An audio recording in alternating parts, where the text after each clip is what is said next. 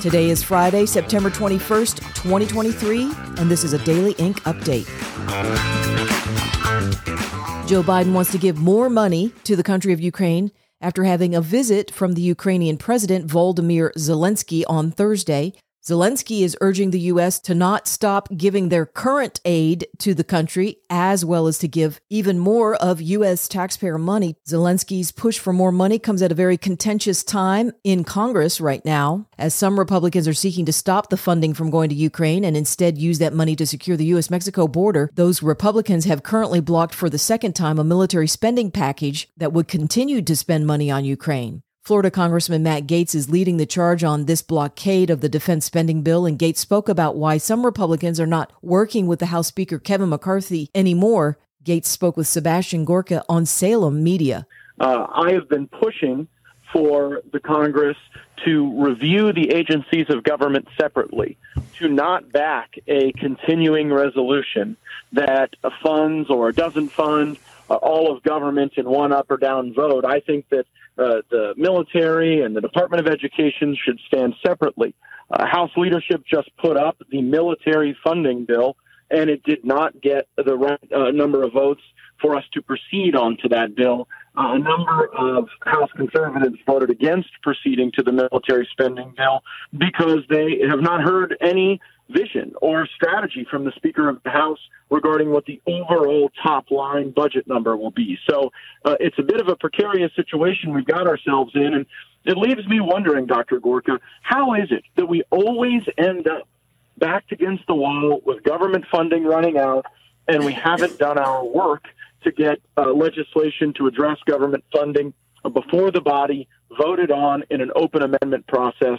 So it looks like things uh, indeed are going to get worse before they get better in the Congress, and uh, and we'll have to fight our way through that. Over in the House Judiciary Committee, Chairman Jim Jordan has sent another subpoena to FBI agent Elvis Chan after a September 15th date fell through where Chan was going to speak to that committee. The Judiciary Committee wants to depose Chan on October 5th regarding his part in the FBI Foreign Influence Task Force and the 2020 presidential election. Chan is being looked into for colluding with big tech to censor various campaigns and viewpoints leading up to the election when it comes to both COVID and the Hunter Biden laptop. The subpoena was issued by Jordan after the Department of Justice prohibited Chan from voluntarily offering an interview.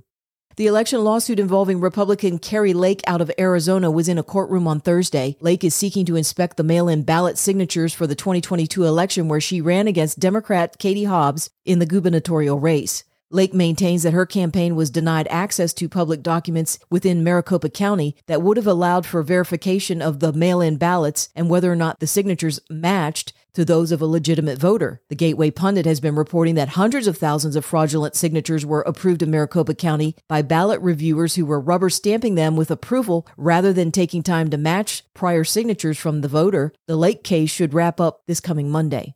The Lancet has released a study that acknowledges that the mRNA placed in the COVID 19 shot does, in fact, transfer to some degree from a nursing mother to her baby. The trace amounts of mRNA were found in the breast milk of 10 women up to 45 hours after vaccination. The article was published in the October edition of The Lancet and backs up an earlier finding from the 2022 JAMA study on the same issue. This latest study also contradicts what was pushed out by the Center for Disease Control when the COVID 19 shots were first rolled out, where the CDC said that such a transfer through nursing did not occur. And as we head into the weekend, it would be good to hear from a very passionate woman who's a member of the European Union Parliament. German Representative Christine Anderson has a message to say about globalist elites and the rest of the population. It, it comes down to a choice. It's either freedom, democracy, and the rule of law, or enslavement.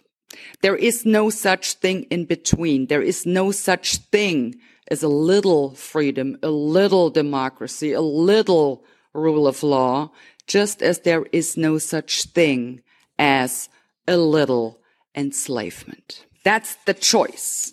It comes down to it's either the globalitarian misanthropists or the people. It comes down to it's either us or them. And that's, I think, what this really is all about. And once again, I will say to every single elected representative around the world, to every single member in every elected government around the world. If you do not unequivocally stand with the people and serve in their best interest, act in their best interest, you have no place in any parliament or in any government. You belong behind bars. You may even rot in hell for all I care at this point. Because that's exactly what you deserve if you sell out the people. These national story updates have been brought to you by Open Ink, a website that is a repository of documents for those who like deep digging, critical thinking, and true journalism where the facts speak for themselves. Up next, a preview of what is coming and what is available on the Open Ink website.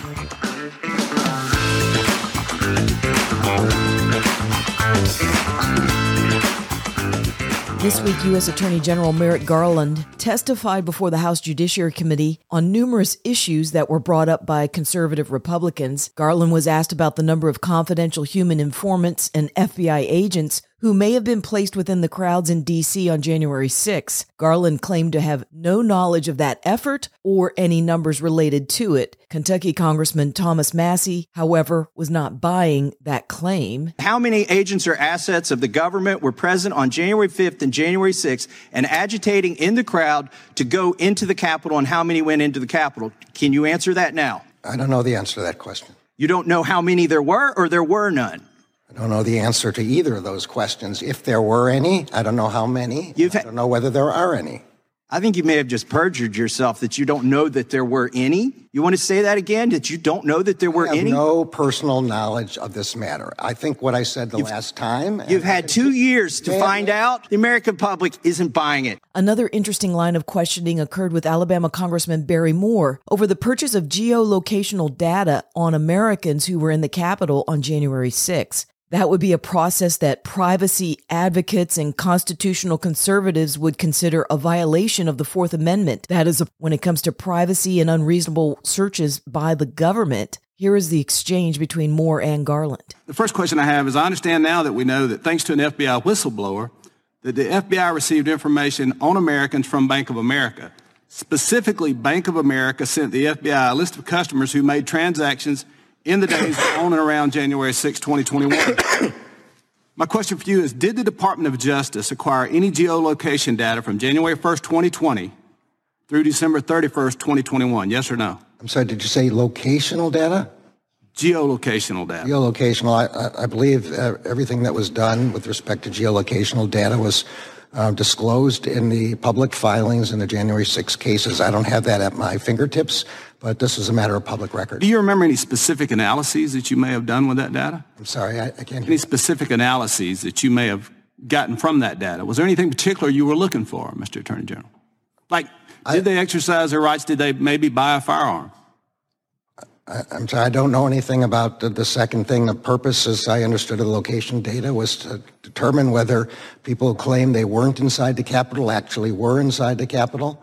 Well, where did where did the uh, I guess the question is, to your knowledge, and where the DOJ, the geo, I'm sorry, geolocation data from external sources, entities, or organizations, to your knowledge, did you receive that from external sources, or are you buying that data? So I don't, I don't I don't know the exact answer in general, but I believe with respect to January 6th, these were, the right, the, the, results of subpoena as issued to um, telephone companies. So you subpoenaed the t- telephone companies, then they got the data. Well, they require this requires orders uh, uh, authorized by the court. Earlier in 2023, the director of the FBI, Christopher Wray, admitted in another hearing before the U.S. Senate that yes, indeed, that agency had bought cell phone data from companies rather than go through the judicial process of seeking a search warrant or subpoena. The danger of developing this purchasing route by the government is alarming. What that means is that the normal required proof of probable cause that is presented to a judge to justify further surveillance or a search and seizure is completely circumvented. It allows a government agency to surveil Americans at will and for as long as they desire, for as long as they want to purchase the cell phone data. Director Wray did admit that the FBI purchased the geolocation data in the past, but he also said that it only involved internet advertising data and that the practice of purchasing the data was not happening at this point within the agency. There are documents on the Open Ink website related to geofencing and the data acquired, and Greg Phillips has posted some of the media reports on the issue on his Truth Social account. I will link to these articles in the podcast description. Thanks for listening to this Daily Ink update.